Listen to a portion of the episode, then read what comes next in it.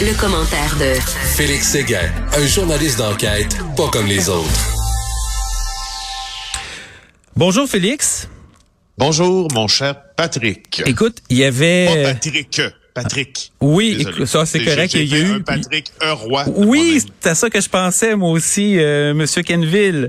Euh, Justin Trudeau révoque la loi sur les mesures d'urgence. Donc dimanche, lundi soir, faut faire euh, venir les députés. C'est une question de confiance, c'est une urgence, c'est une question de confiance dans la confiance. Et 48 heures pour reprendre les paroles de Monsieur Trudeau.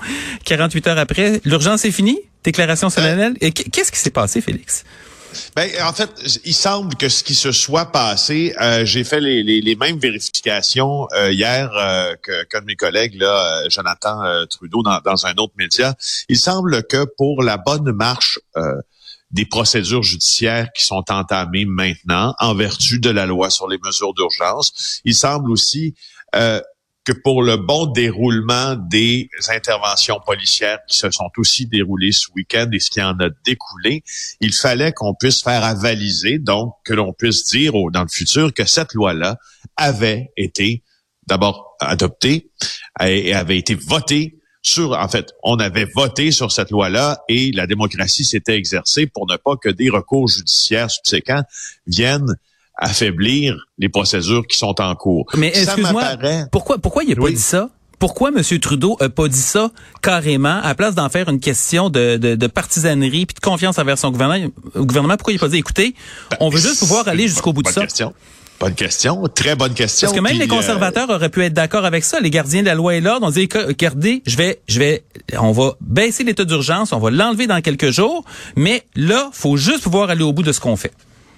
Ben tu vois, moi si on m'avait présenté et si j'étais bon politicien, disons, si j'étais un indépendant, je siégeais et je n'avais pas de ligne de parti à tenir, il me semble que cet argument-là, euh, ça aurait fait mouche chez moi. Je me serais dit, ben c'est quoi, c'est pas fou. Donc cette loi-là prévoit un certain nombre euh, d'articles, un certain nombre de dispositions qu'on a mis en pratique ce week-end. Et là, euh, maintenant, ben pour que tout ça suive son cours, puis qu'on se fasse pas complètement ridiculiser et que les procédures judiciaires aient du succès si elles ont en avoir, ben il faut voter sur cette loi-là, puis on pourra dire qu'elle a été adoptée démocratiquement fin des émissions. Vois, ça m'aurait séduit, ça, j'aurais dit, ouais, voilà, ça tombe sous le sens, surtout avec la promesse de dire, regardez, c'est comme ça, on va, on va, on va la révoquer très bientôt, mais il faut voter pour la, la bonne marche des choses. J'aurais trouvé ça, ma foi, assez logique. Je suis sûr, tout comme toi, euh, Patrick. Ben écoute, on Mais aurait là- été deux indépendants probablement à voter de ce côté-là. Hein?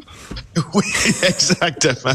Alors, euh, qu'est-ce que ça veut dire, par exemple, la révocation de la loi sur les mesures d'urgence? Ça veut dire que les comptes bancaires gelés vont être accessibles quand les- la révocation va être euh, effective. Euh, il est effective maintenant parce que c'est arrivé mercredi soir. Là. Il Mm. est entré, la révocation est entrée officiellement en fonction vendredi, euh, mercredi soir. Alors ça, c'est fait. Il y a certains comptes, par exemple, qui vont demeurer gelés. Ceux qui font l'objet de procédures judiciaires, là, euh, ils vont demeurer gelés.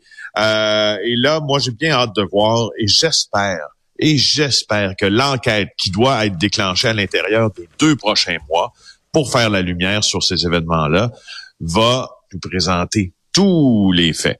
Parce que c'est, tu, tu le sais, on l'a dit à maintes reprises, c'est le mécanisme qui est en place. faut documenter ce qui a mené à l'invocation de la loi, mais il faut savoir si elle était absolument nécessaire. Ouais. Pas? Ouais, il y a des questions qui se posent encore là-dessus. Euh, euh, grosse nouvelle dans le journal euh, de Montréal ce matin. En fait, on a l'impression qu'il y a un fantôme pandémique qui ressurgit du passé. Euh, le voyage de Dr Arruda au Maroc suscitait des doutes euh, assez tôt en 2020. Oui, c'est un effectivement, c'est bien décrit. Ça, c'est un fantôme pandémique. Euh, et je, je- je trouve ça assez intéressant de voir comment tout ça s'est articulé. Je te rappelle que notre bureau d'enquête, dès le début là, de la pandémie, était au courant euh, que le docteur Arruda s'était rendu au Maroc quelques semaines avant la déclaration mondiale de pandémie. Alors là, on voit que euh, le plus haut diplomate du Québec avait émis de forts doutes sur ce déplacement compte tenu de la pandémie de COVID-19. Alors, les extraits de courriels euh, échangés qu'on a obtenus en vertu de la loi euh, sur l'accès à l'information qui sont reproduits par mon collègue Jean-Louis Fortin aujourd'hui dans le journal, euh, ça nous donne une bonne idée de ce qui se passait. Je veux juste... Est-ce qu'on a encore euh, Félix?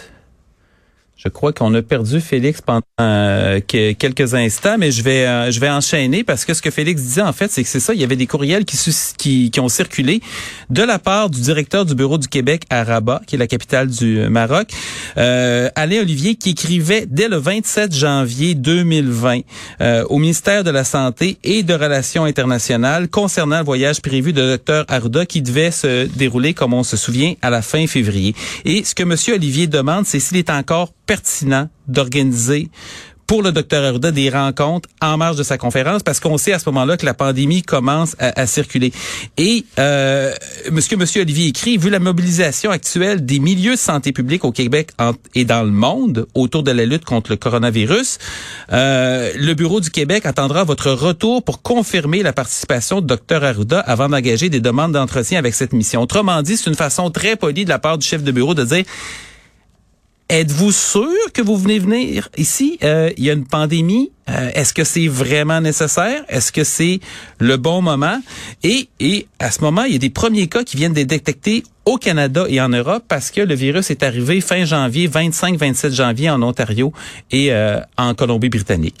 Donc, la pandémie commence, Dr Arruda poursuit son cours. Du côté du Maroc, on pose encore la même question le 13 février 2020. À ce moment-là, on est deux semaines plus tard. Le virus gagne du terrain. Il est présent dans de plus en plus de pays. Euh, il est tout près d'arriver au Québec. Il y a eu des cas qui ont été recensés au Canada. Il y a des cas qui ont été recensés en Europe et aux États-Unis. Donc, c'est absolument plus un cas de virus qui est simplement euh, asiatique. Et M. Olivier revient à la charge pour savoir si euh, M. Arruda va toujours euh, faire son voyage. Et euh, la réponse du ministère, c'est oui, tout va bien. On sait ce qui est arrivé par la suite, c'est que Dr Arruda est parti en vacances. Pendant qu'il était en vacances au Maroc, les premiers cas ont été déclarés dans le pays. Et euh, même il y a un euh, haut fonctionnaire euh, dont j'oublie le nom qui avait, c'est un sous-ministre qui avait annulé. Lui, c'est oh, on est de retour avec Félix. On va donc y retourner. Félix, j'ai pas. je sais pas où t'étais rendu, Patrick. T'as poursuivi sûrement, mais moi, j'ai, je savais pas qu'on avait perdu la communication. Je me suis rendu compte. Donc, Patrick, n'intervient pas tant dans la discussion. Mais ça faisait comme trois minutes que je parlais. Je t'écoutais religieusement, mais en fait, écoute, j'ai pris le pont parce que j'avais euh, j'avais j'avais l'article devant moi. Puis, euh, écoute, c'est c'est euh, c'est absolument fascinant. J'ai ce qui s'est passé, c'est-à-dire que il y avait un diplomate qui, comme tu l'as expliqué, comme tu l'as soulevé, qui a soulevé des problèmes que la santé publique apparemment n'a pas vu. Oui, exactement, exactement. Et, et tu te rappelles de cette, moi là, ce que ce que je comprends aussi de ces courriels-là, ce que j'en déduis en fait, euh, c'est qu'on on, veut aussi protéger l'image du Québec, puis l'image même du directeur national de la santé publique en disant, écoute, est-ce que c'est vraiment la bonne décision? Parce qu'à ce moment-là, il y a des cas qui commencent à être détectés au Canada, puis en Europe, là quand il s'envole euh, pour le pays et il va finalement prononcer ce discours-là. Tu te rappelles, il avait blagué euh, sur la pandémie lors de ce même discours.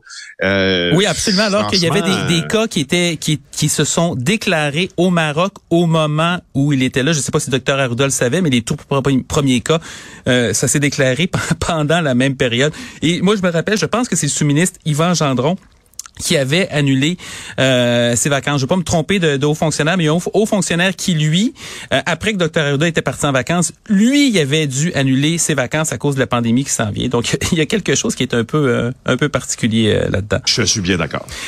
donc, écoute, Félix, merci pour cette intervention. Désolé que ça a été un petit peu bousculé par, je sais pas, il y a un pépin technique qui est arrivé. C'est peut-être la connexion cellulaire qui a décroché. on se reprend demain. Ça marche. Au revoir. Bonne journée.